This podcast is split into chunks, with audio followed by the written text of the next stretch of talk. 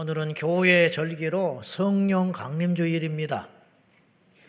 성령 강림주일은 어떻게 해서 탄생하게 되었냐면 구약의 절기에 의하면 오순절입니다. 6월절 지난 다음에 7주가 지나서 그때에 오순절 절기를 하나님께 감사 절기로 드리는 구약의 3대 절기 중에 한 절기가 있었는데 공교롭게도 예수님이 6월절에 돌아가시고 다시 부활하셨다가 40일을 머무신 다음에 승천에 가셨으니 약 일주일 정도 시간이 오순절이 되려면 남아 있었습니다. 그 기간 동안 제자들이 마가의 다락방에서 생명을 걸고 전심으로 사실을 더 정확히 표현하면 다른 방법이 없었어요. 나가면 죽고 있으면 무기력하고 들 중에 하나를 이들은 결정해야만 했어요. 그토록 사랑하시고 자기들이 확신한 바 부활하신 예수님을 버리고 세상으로 갈 것인지 아니면 그 예수님께서 기다리라고 하신 성령을 생명 걸고 기도하면서 기다리든지 결국 제자들은 부활을 목격한 터였기 때문에 목숨을 걸고 몇 날 며칠이 되면 임하신다고 약속하신 무엇인지는 모르나 약속만 받은 그 성령님을 사모하고 기다리며 기도밖에 할 수 없었는데 마침내 하나님이 정한 약속의 시간 오순절 날 그 공동체 가운데 성령이 임해 주셨습니다. 이건 엄청난 사건입니다. 구약의 성령님은 종종 어떤 한 개인에게 임하신 적이 있었어요. 이를테면 사울이 무기력하고 리더십이 없는 사람이었는데 어쩔 수 없이 왕이 됐습니다.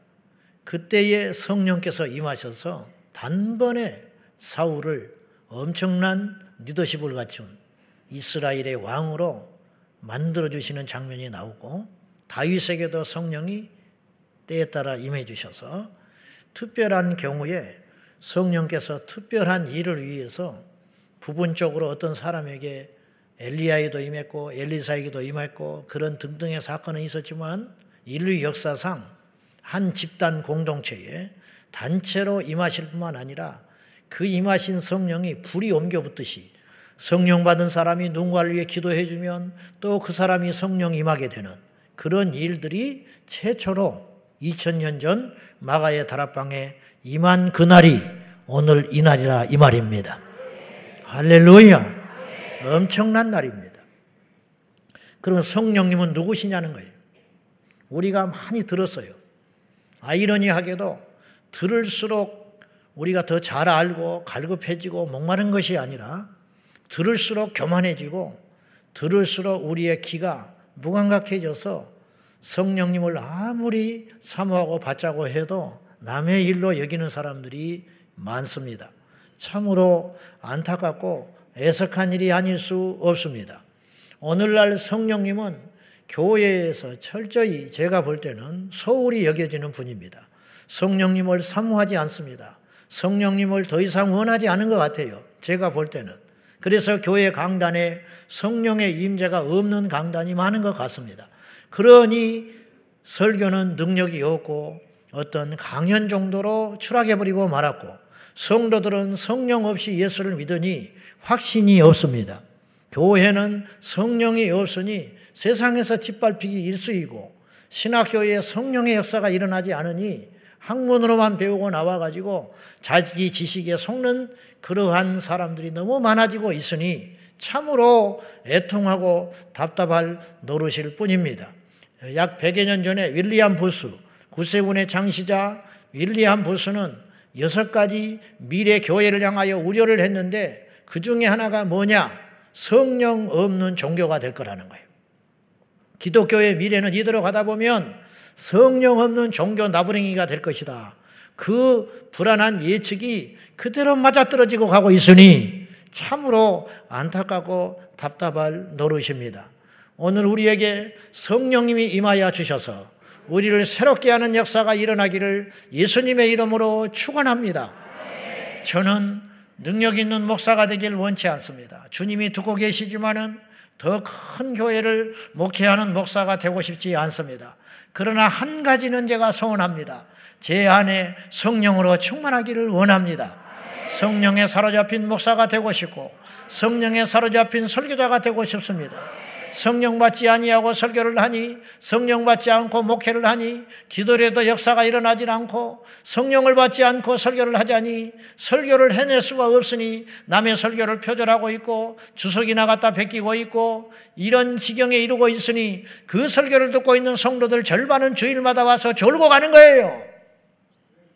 이런 일이 오늘날 교회 안에 일어나고 있어서 여러분 이 땅에 지금 기독교가 짓밟히고 영향력이 없는 것은 꼭 부도덕한 일이 일어나기 때문이만은 아니에요. 그 부도덕한 일도 성령 받지 않아서 그러는 거예요. 성령 받지 않으니 술을 못 끊어요. 성령 받지 않으니 세상을 못 끊는 거예요.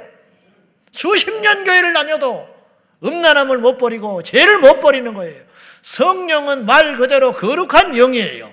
성령이 오면 거룩해지는 거예요. 거룩해지려고 애쓰는 게 아니고 성령이 오시면 칠 수밖에 없는 것이지요. 그러니 이것이 임하지 않으니 능력이 안 나가는 거예요. 우리 교회가 주변에 주차라든가 또 많은 인원이 모이기 때문에 당연히 소란스럽고 시끄럽고 극성스럽게 예수를 믿으니까 주변에 믿지 않는 자들로 인하여 좋은 평가를 받지 못하는 건 사실입니다. 그러나 정말 우리가 성령 받은 공동체가 되어서 초대교회와 같다면 병든 자를 고쳐주고 귀신이 쫓겨나고 우리가 이방 믿지 않는 자들을 만났을 때 복음을 전하여 그들에게 새로운 삶이 시작이 된다면 우리 교회를 무시하겠습니까? 우리 교회를 욕하겠습니까? 그렇지 않을 거예요. 그러나 그런 것이 없기 때문에 저들이 모여서 뭘 하는지도 모르고 자기들끼리만 모여가지고 저렇게 하니까 아무런 도움도 능력도 필요도 채워지지 않으니 교회가 이 세상에서 버림받게 되었다 이런 뜻입니다.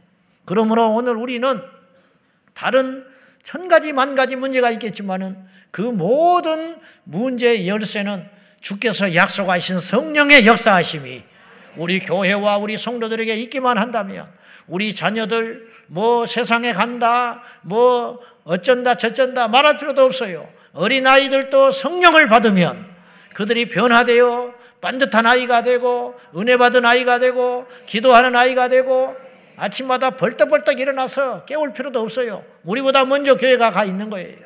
그런 역동적인 역사들이 누구로 말미암아 일어나는 일인가? 성령으로 말미암아 일어나는 일이라는 거예요. 성령님을 오해하지 말고 우리가 바로 알아야 하겠습니다.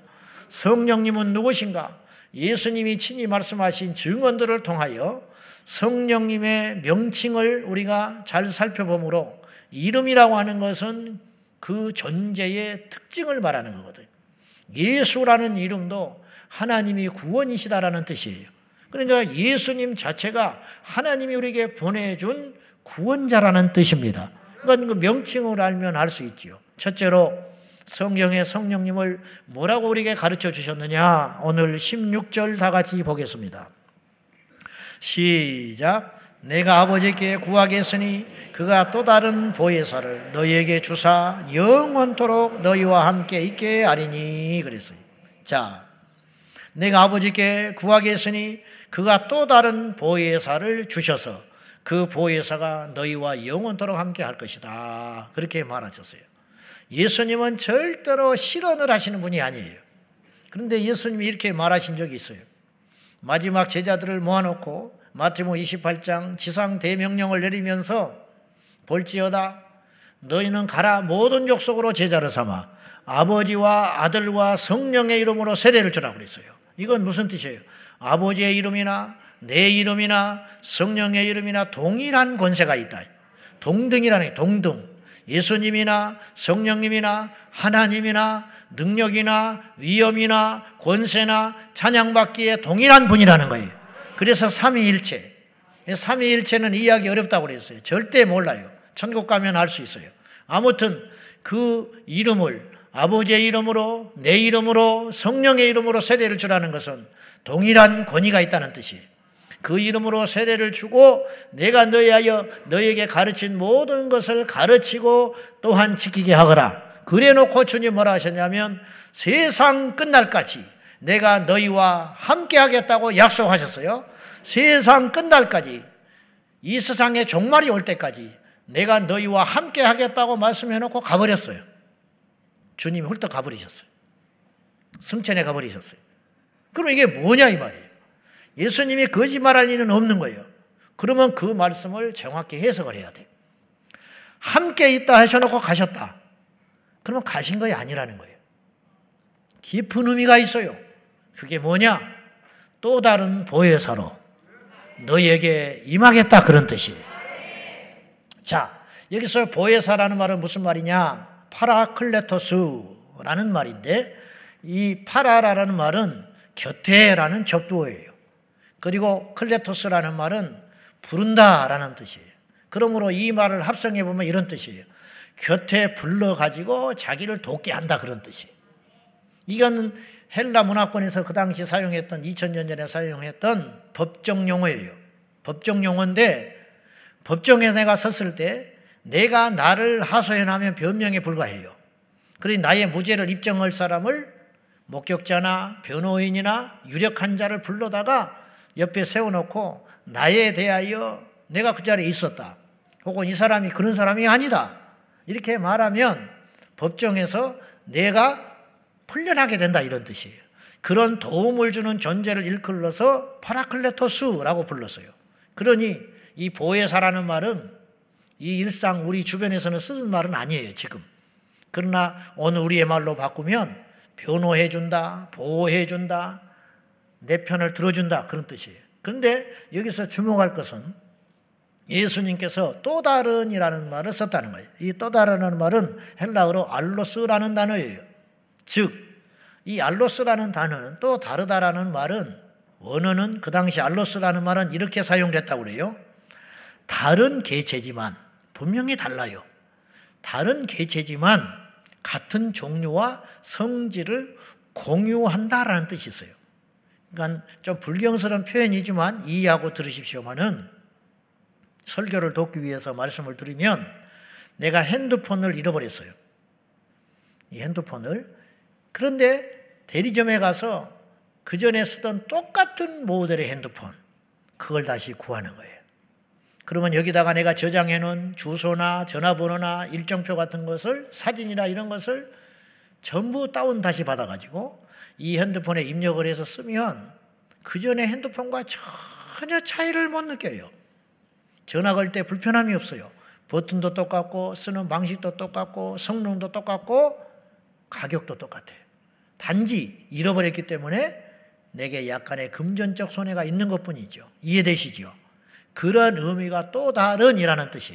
다시 말해서 예수님께서 또 다른 보혜사라는 말을 쓰셨던 것은 내가 지금까지 너희의 보호자, 변호사, 즉 보혜사였다. 그랬잖아요. 예수님의 보혜사였어요. 예수, 제자들의 보혜사. 근데 내가 간 다음에 또 다른 보혜사를 내가 너희에게 보낼 거야. 그 보혜사는 너희와 영원히 함께 할 것이다. 그러니 예수님이 내가 너희를 떠나지 않는다는 말도 잘못되거나 과언은 아니다. 그런 뜻이에요.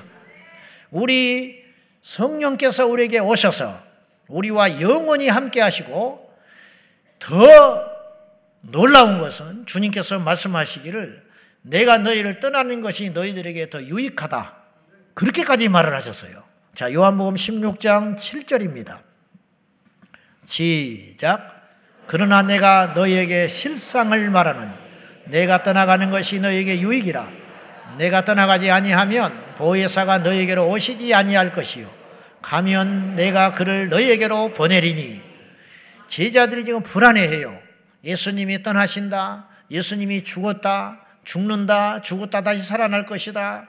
뭐 이런 말을 자꾸 하시니까 무엇인지는 모르지만 뭔가 주님께서 자기 곁들을 떠나간다는 느낌을 받은 거예요. 같이 계셔도 힘들 때가 많았는데 그렇잖아요. 핍박을 받으면 같이 힘들잖아요. 어디 가면 사람들이 막 욕을 한단 말이에요. 이단이라고 욕을 하고 유대인들한테 핍박을 받고 주님께서 충분히 제자들을 보호해 주시고 능력을 행해 주시고 함으로 그때마다 힘을 얻고 확신을 얻었지만 그래도 주님이 떠나버리면 이제 우리는 어떻게 하냐는 거예요.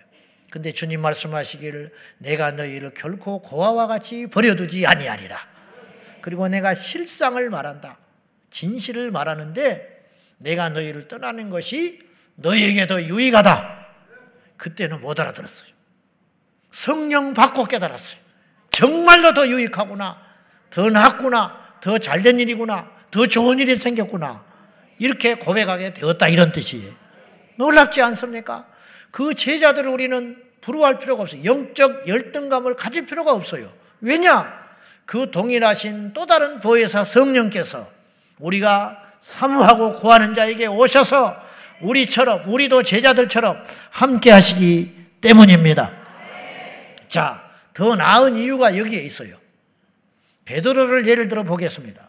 베드로가 성전에 기도하러 갑니다. 혼자 갑니다. 그러나 그 상태가 지금 베드로가 성령 받은 다음이거든요. 예수님은 승천해서 떠나갔어요. 근데 베드로는 전혀 약해지지 않았어요. 오히려 더 강해졌어요. 더 단단해졌어요. 더 확신에 거하게 되었어요. 그래서 그가 설교할 적에 성령의 능력으로 설교하니까 한 번 설교로 3천 명, 5천 명이 돌아오는 일이 일어났어요. 예수님이 계실 때도 그런 일이 일어나지 않았어요. 정말로 예수님의 약속대로 더 좋은 일이 일어나기 시작하는 거예요. 근데 베드로가 혼자 성전에 기도하러 갑니다. 안지명이를 만났습니다. 안빈지명에게 명령합니다. 내게 은가금은 없지만 나사렛 예수의 이름으로 명하노니 일어나 걸어라. 근데 일어났어요. 근데 여기에 숨겨진 비밀이 있어요. 베드로가 성령에 충만했기 때문에 그런 일이 일어난 거예요. 성령이 계시지 않았으면 그 마음속에 그 시간에 성령이 도와주지 않았으면 파라클레토스가 오시지 않았으면 베드로가 아무리 그런 소리를 해도 안지명이가 무슨 수로 일어납니까? 그런데 베드로의 마음 속에 베드로의 영 속에 베드로의 심령 속에 하나님의 약속의 말씀대로 내가 너에게 와서 너희 속에 거하겠다고 그랬어요. 할렐루야. 성령이 오셔서 너희 속에 있으리라. 베드로 안에 성령이 와서 계시는 거예요. 그러니까 예수의 이름으로 명하니 안지명이가 일어나라 하니까 성령께서 일해 주신 거예요. 마치 이렇게 한번 가정을 해 봅시다. 베드로가 예수님이 승천하기 전에 같이 공생의 시간을 지낼 적에 성전으로 예수님과 함께 갔어요. 근데 안지명이가 있었어요. 근데 예수님은 무슨 생각이 있으신지 그냥 안지명이를 지나쳐 가셨어요. 더 급한 일이 있으셔서. 그때 베드로의 마음속에 간절한 마음이 생겨서 예수님 불렀습니다. 왜냐? 그랬더니 이 안진병이를 좀 고쳐주십시오. 그랬어요. 그랬더니 예수님이 알았다. 그리고는 돌아오시더니 내가 원하노니 네 병에서 나음 받을지어다. 그래서 손을 잡고 이렇게 버렸어요. 일어나요? 안 일어나요? 일어나지요. 예수님이 그런 일을 능히 하실 수 있죠. 베드로가 한 게 아니고 예수님이 하신 거예요. 그런데 성령 받기 전에 베드로는 예수님과 함께 있어도 혼자 거기를 갔다고 칩시다. 근데 안지명이가 혼자 앉아 있는 거예요. 근데 내 자기가 무슨 수로 이 안지명이를 고칩니까? 그래서 예수님을 찾으러 가요. 예수님이 있을 법한 장소에 갔어요. 그때 예수님이 안 계셔요. 그래서 다시 안지명한테 와가지고 좀 기다려라. 내가 예수님 꼭 찾아와서 너를 고쳐줄게. 그리고는 막 돌아다니는 거예요. 한 이틀 있다 예수님 만났어요, 다시. 그리고 예수님께 사정을 했어. 그럼 가보자. 자식 더럽게 귀찮게 하네. 그러면서 이제 베드로를 앞세워가지고 왔어요. 왔으니 안지명이가 그러고 있는 거야. 예수님이 불쌍히 여기시고 이렇게 줬어요. 이런 일이 가능할 수 있지요. 실제로 공생애 동안에 이런 일이 있었어도 했어요. 기록을 안 했겠지만. 그런데 성령 받은 베드로는 이제 예수님을 찾으러 다닐 필요가 없습니다. 왜입니까? 그 안에 성령이 예수님의 역할을 하고 계시니까. 또 다른 보혜사가 됐으니까. 놀랐지 않습니까? 그래서 고린도전서 3장에 사도 바울은 이걸 신학적으로 명확하게 이렇게 설명을 했어요. 너희가 성령이 거하시는 하나님의 전인 것을 정녕 모르느냐 말이야. 너희 안에 성령이 계시다. 성령이 모시면 성령이 너희 안에 모시고 사니까 너희는 더 이상 이제 그냥 시시한 인생이 아니고 성령의 전이 되었다. 하나님의 전이 된 거야. 그렇게 이야기한 거예요. 우리 안에 성령이 오시면 우리가 걸어 다니는 성전이 된 거예요. 성령이 우리의 주인 된 겁니다. 그래서 성령의 사람이 됐다 이런 뜻이에요. 이런 놀라운 시대, 놀라운 축복, 놀라운 어떤 직분을 하나님의 자녀로서 우리가 누리고 있다 이 말이에요. 근데 아쉽게도 어떤 사람은 성령에 있음도 관심이 없어요. 들어도 사모하질 않아. 그 성령은 원하지 않아요. 성령보다는 돈을 원해. 성령보다는 건강을 원해. 성령보다는 자식이 잘 되는 걸 원해요. 성령보다는 교회에서 인정받기를 원하는 것 같아요. 그러니 우리에게 능력이 없는 거라 이 말이에요. 여러분, 성령이 오시면 인간이 해낼 수 없는 엄청난 일들이 일어나게 되는 거예요. 금요일 날도 내가 잠깐 이야기했지만 김상호 장로님이라고 있어요. 이분이 이런 책을 썼어요.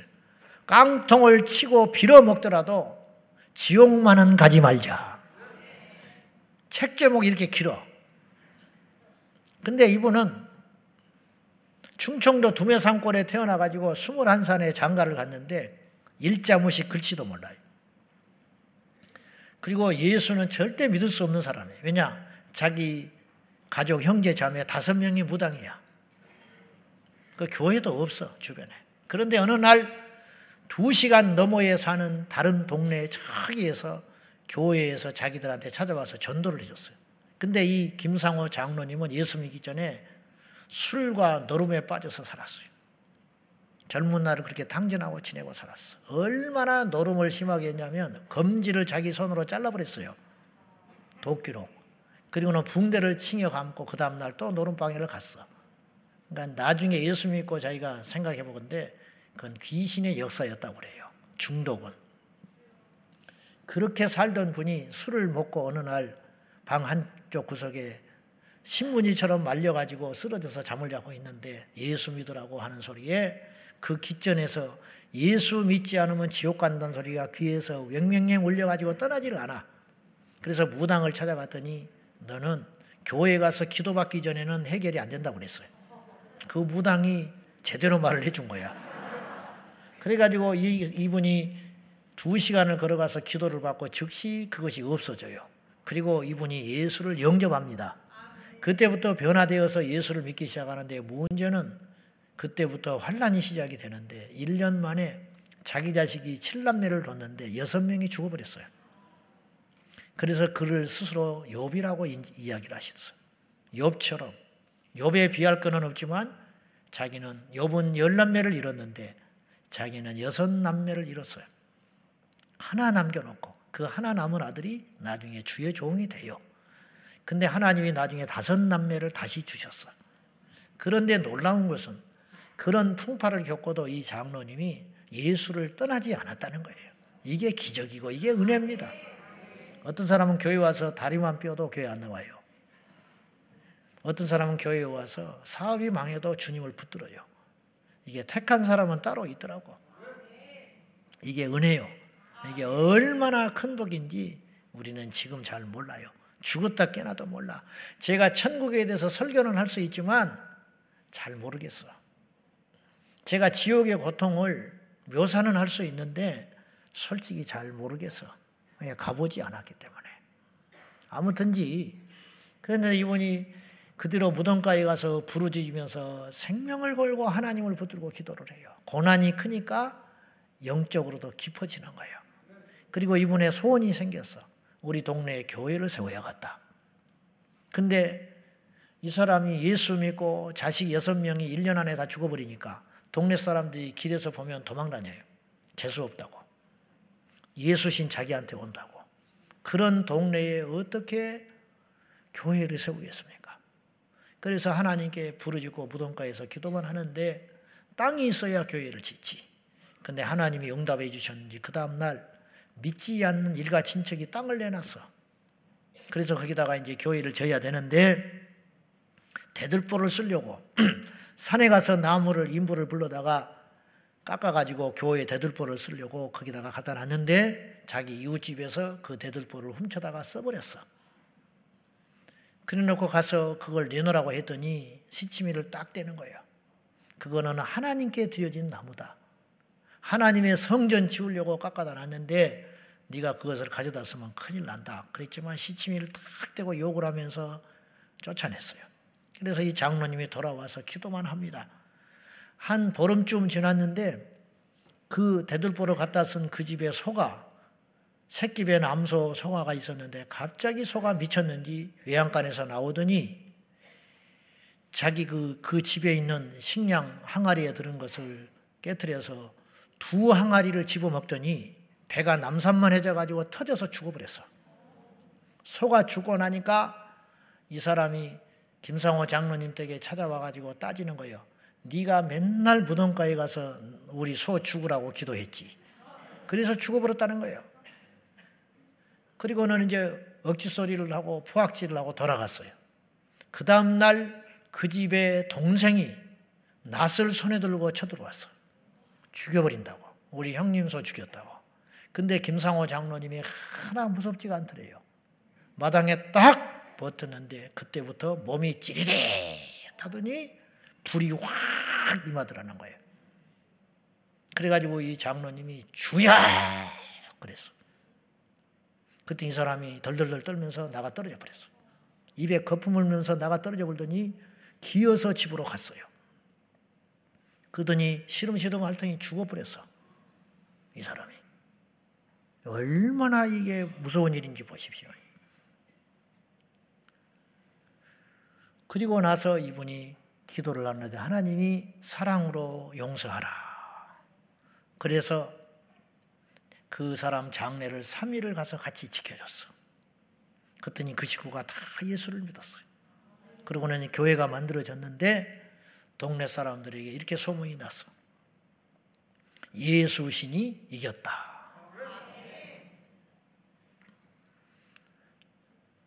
여러분, 이 장로님에게 성령이 임하지 않았으면 10년이 가도 교회 못 지어요. 돈 있다고 지는 게 아니야. 그 동네 교회 절대로 못 들어서. 성령께서 하시니까 되는 거예요.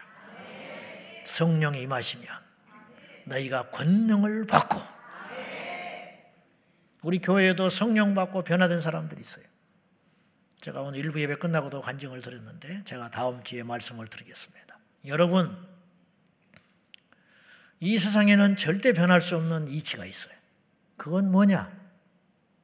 어린아이는 어른의 세계를 절대 인정 못 합니다. 이해 못 해. 죽었다 깨도. 그지 않겠어? 어른의 세계를 이해 못 한다고. 근데 어른들은 아이의 세계를 이해해. 왜? 겪었기 때문에. 여러분, 신앙의 세계도 마찬가지인데, 가짜는 절대로 진짜가 안 보여요. 그런데 진짜 눈에는 가짜가 보이는 거예요. 성령을 받지 못한 사람은 성령 받은 사람이 절대 이해 안 돼요. 그러나 성령 받은 사람은 성령 받지 못하고 교회만 왔다 갔다 하는 종교인을 보면 안타깝고 속상하고 미쳐버릴 것 같아. 미쳐버려. 그런 자들에 대한 애통함이 없으면 나는 가짜인 거야. 지옥에 가는 사람을 놓고도 불쌍하지 않으면 나는 지옥 가는 사람인 거예요. 똑같으니까 불쌍하게 안 보이는 거예요. 성령을 안 받으니까 교회 와서도 계속 판단만 되는 거예요. 졸리기만 하고 나가면 담배 피워야 돼. 나가면 나가면 술 먹어야 하고 성령 받지 않은 교회니까 장로들이 모여서 술을 먹고 남성교회 모여서 삼겹살 구워 먹으면서 안주가 좋다고 그러고 이런 일이 왜 일어나느냐? 겁이 없어서 그러는 거예요. 마치 교회 안에서 술 먹지 말아라. 말씀대로 살아야 된다. 어쩌냐 그러면 율법적이라고 그러고 마치 자기들은 와인도 먹고 술도 먹고 하면서 고상하고 수준 높은 그리스도인 것처럼 속고 있는 거예요. 속고. 주일마다 꼬박꼬박 교회를 가고 철야 기도를 하고 기도를 하고 그런 사람들 보면 답답하게 생각하는 거예요. 꼭 저렇게 믿어야 천국 가? 천만에 가짜 중들이 고기를 실컷 먹으면서 이게 아직도 네 눈에는 고기로 보이느냐? 나에게는 나물로 보이느니라. 이따구 소리 하면서 자기를 기만하는 거죠. 그런 것하고 똑같아요. 성령 받지 않는 종교인들이 그렇게 변명을 해야 되는 거야. 가짜니까. 고린도전서 2장에는 정확한 말을 했어요. 이렇게 말을 했어요. 영적인 일은 영적인 것으로만 분별된다. 이게 무슨 말인지 알아요? 이 땅에 일어나는 영적인 일들이 있다는 거예요. 귀신이 하는 일, 마음속에 어떤 일어나는 일들, 눈에는 보이지 않으나 이 세상을 지배하고 있는 어떤 실제적인 일들, 그런 것들은 성령을 받은 사람들만 보인다는 거예요. 영적인 일은 영적인 것으로만 분별되느니라. 육에 속한 사람은 하나님의 성령의 일을 받지 못하나니 그들의 눈에는 어리석게 보이고 알 수도 없느니라. 신령한 자는 모든 것을 판단하나 자기는 판단받지 아니하니라. 이게 얼마나 정확한 말씀이냐면요. 바울도 성령 받기 전에 예수 믿는 사람을 판단하고 다녔어요. 그들을 잡아 죽이러 다녔다고. 그렇듯이 그런데 성령 받은 사람은 판단을 한다 이거예요. 분별을 한다 그런 뜻이에요. 비판한다는 뜻이 아니라 성령 받은 사람은 아 이게 악한 영이 이렇게 역사하는구나. 이 사람이 미쳐 날뛰는 걸 보니까 이게 제정신이 아니고 내가 이 사람을 미워할 일이 아니라 기도해야 할 일이겠구나. 아 내가 요새 하나님께 나가서 기도를 좀 하려고 그러니까 또 마귀가 우리 집에 와서 이렇게 또 역사하는구나. 이런 것들이 분별이 된다는 거예요. 그것이 없는 사람, 육의 눈을 가지고 교회만 다니는 종교인의 눈에는 누가 큰 소리 들고 큰 소리를 내고 기도하면 광신자처럼 보이고 길거리 나가서 전도하는 사람 보면 미친 사람처럼 보이고 막 이렇게 보이는 거예요. 그러니까 그들에게는 죽었다 깨나도 육의 눈을 가진 사람에게는 성령의 역사가 보이지 않으나 성령을 받은 자들에게는 다 분별이 되고 해석이 된다 이런 뜻이. 얼마나 정확한 이야기냐 이 말이에요. 두 번째로 성령님에 대해서 소개하기를 저는 진리의 영이라 그렇게 소개했어요. 17절 보겠습니다. 다 같이 시작. 그는 세상은 능히 그를 받지 못하나니 이는 그를 보지도 못하고 알지도 못함이라. 그러나 너희는 그를 아나니 그는 너희와 함께 거하심이요 또 너희 속에 계시겠습니다. 저는 진리의 영이라. 세상은 능히 그를 받지 못한다. 감당 못해. 그러니까 사람들에게 천국과 지옥을 이야기하면 비웃어요. 예수님이 다시 오신다고 그러고 믿지 않아요. 당신은 죽는 것으로 끝나지 않냐고 진짜 세계가 열린다고 그러면 미쳤다고 손가락질하고 간다 이 말이에요. 정말 그런 것이냐는 거예요. 김상호 장로님이 무덤가에서 기도를 하다가 하나님께서 환상을 보였어요. 지옥을 예수님이 보여줬는데 지옥에 갔더니 술 먹는 지옥이라고 써 있더래. 오늘 왜 이렇게 술 이야기가 자꾸 나온지. 누가 술 끊어야 할 사람이 있는가? 정말. 술 먹는 지우라기로 편말이 박혀 있는 웅덩이가 있더라는 거예요, 지옥에. 깜짝 놀랄 때 지옥에 무슨 술 먹는 웅덩이가 있는가. 그때 천사가 자기를 뻥 쳐가지고 그 웅덩이에 집어넣어 버리더래. 들어갔더니 맥주, 소주, 막걸리가 짬뽕이 돼가지고 그 썩은 냄새가, 썩은 냄새가 진동을 하는데 자기가 이걸 먹고 살았구나. 이 썩어진 구정물을 내가 먹고 하나님의 몸 된 성전을 더럽혔구나. 그렇게 생각하니까 치가 떨리더라는 거예요. 그리고 깨났어요. 하나님이 얼마나 그걸 싫어하는지 몰라요. 성령은 진리의 영이라 오늘. 여러분 진리라는 것은 천국 가는 길이라고 그랬어요. 진리를 알지 못하면 우리 인생을 몰라요. 박사학위를 받아도 몰라. 기도하는 사람이 나은 거예요. 이해돼요? 신학 박사를 얻어도 성령을 받지 않으면 하나님 말씀이 안 믿어지는 거예요. 하나님 말씀이 안 믿으니까 동성이가 죄가 아니라고 하나님 말씀이 안 믿어지니까 성경을 무시하는 거예요. 서양의 신학이 다 그렇게 넘어갔어요. 그러나 성령 받은 사람은 절대 성경을 부정하지를 못해. 성경이 다 믿어지는 역사가 내 힘으로 되냐 이 말이에요. 우리가 지금 누구한테 속고 있는 게 아니에요. 우리보다 우리가 좋아. 단순해서 그렇다. 자꾸 그 이야기를 들으니까 그렇다 칩시다. 그러면 우리보다 정말로 세상적인 역량을 갖추고 똑똑하고 대단한 사람도 나중에 꼬꾸라져서 성경을 믿고 받아들이는 사람이 있어. C.S. 루이스 같은 사람이 원래 그 사람은 예수 안 믿는 사람인데 예수님 믿고 성경을 받아들이기 시작하면서 기독교 변증가가 된 사람이에요. 우리보다 잘나고 똑똑한 사람들은 생각이 없어서 세뇌됐겠냐? 그게 아니고 성령이 오시니까 성경이 믿어지기 시작하는 저는 진리의 영이라. 그래서 성령을 받으면 성경이 믿어져요. 성경의 내용들이 내 것으로 믿어지기 시작한다고. 그리고 진리의 영이기 때문에 예수께로 우리를 데려가요. 그래서 예수님을 믿게 만들어. 예수님이 믿어지게 하시는 것이 성령의 역사예요. 그래서 성령이 아니시고는 아바 아버지라 부를 수 없느니라. 성령이 아니시고는 하나님을 아버지로 인정을 못해요. 성령이 아니시고는 내가 죄인인 것을 고백 못해요. 성령이 아니시고는 예수님이 나의 구주라고 고백 못해요. 성령이 아니시고는 죄를 못 건습니다. 성령이 오셨는데 어떻게 그 거룩한 성전을 가지고 이 거룩한 성전을 가지고 나이트클럽을 가겠소? 이 거룩한 성전을 가지고 어떻게 음란한 짓을 하겠소? 간혹가다게 그런 사람이 있어요. 그런 사람은 성령이 깊이 탄식한다고. 성령이 막 안에서 근심을 해. 속이 상해 미치는 거예요, 성령님이. 거룩한 성령이 그 안에다가 술을 퍼마셔 담아놓으면 성령께서 어떻게 하겠어? 막 내 양심을 충동질한다고. 네가 그러고도 예수 믿냐? 네가 그러고도 집사냐? 막 성령께서 회개를 시킨다. 회개. 근데 그때 이제 두 가지 하나 갈림길이 생기는 거예요. 그 성령의 음성 속에 철저히 회개하고 자복해서 그 죄를 버리든지 아니면 사울 왕처럼 그 성령의 음성을 무시하고 계속 그럼에도 불구하고 죄를 짓고 그럼에도 불구하고 불순하고 그러면 성령께서 경고하고 쳐버려요. 실제로 그럴 수 있어. 다리가 부러져 버린다든지 문제가 생긴다든지 막 그런 일이 생길 수 있어요. 잠이 안 와 버린다든지. 그냥 마지막 극약 처방이지. 여러분 하나님 뭐 그런 분이냐고 그렇게 말하면 안 돼요. 진, 실제로 주님께서 아주 작을 확률로 그렇게 극약 처방도 쓸 수 있어요. 근데요, 그렇게도 하는 것이 축복이야. 그런 과정까지 안 가는 게 제일 좋지만, 그런 일이 안 일어나는 것에 대해서 여러분이 안심하면 안 돼. 그건 하나님이 버린 거예요. 그러든지 말든지 놔둬버리는 거예요. 놔둬버려. 외박을 하든지, 학교를 안 가든지, 어디 가서 무슨 짓을 하든지, 부모가 어찌된 일인지 옆에서 보니까 나 같으면 난리 나는데 놔두는 거야 부모가 왜 그냥 놔두냐고 그러면 한숨을 푹 쉬면서 포기했다는 거야 그 아이가 좋은 겁니까?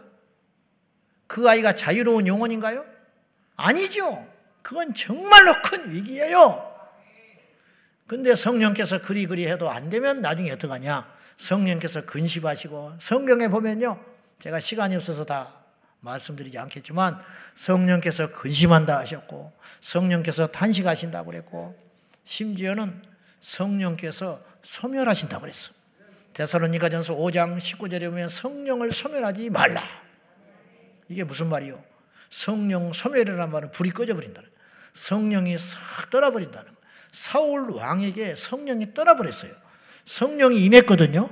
성령이 임해가지고 하나님께서 사울을 쓰시다가 사울이 계속 말씀을 어기고 불순종하는 거야. 그러니까 성령이 어느 날 떠나버려요. 성령이 떠나니까 망해버리는 거예요. 성령이 떠난 교회는 망해요. 성령이 떠난 성도는 망하게 되어 있다. 성령이 떠난 강단은 사람을 한 사람도 회심 못 시키는 거예요. 성령 떠난 전도가 무슨 효과가 있고, 성령 떠난 찬양이 무슨 필요가 있고, 사람들한테 박수 받을 수 있지요. 그러나 성령 떠난 찬양 하나님 받겠어? 안 받지? 바꿨냐고. 그래서 초대교회도 조직이 있었어요. 일곱 집사 세웠어요. 회의도 했어요. 그러건 두 번째라 이 말이에요.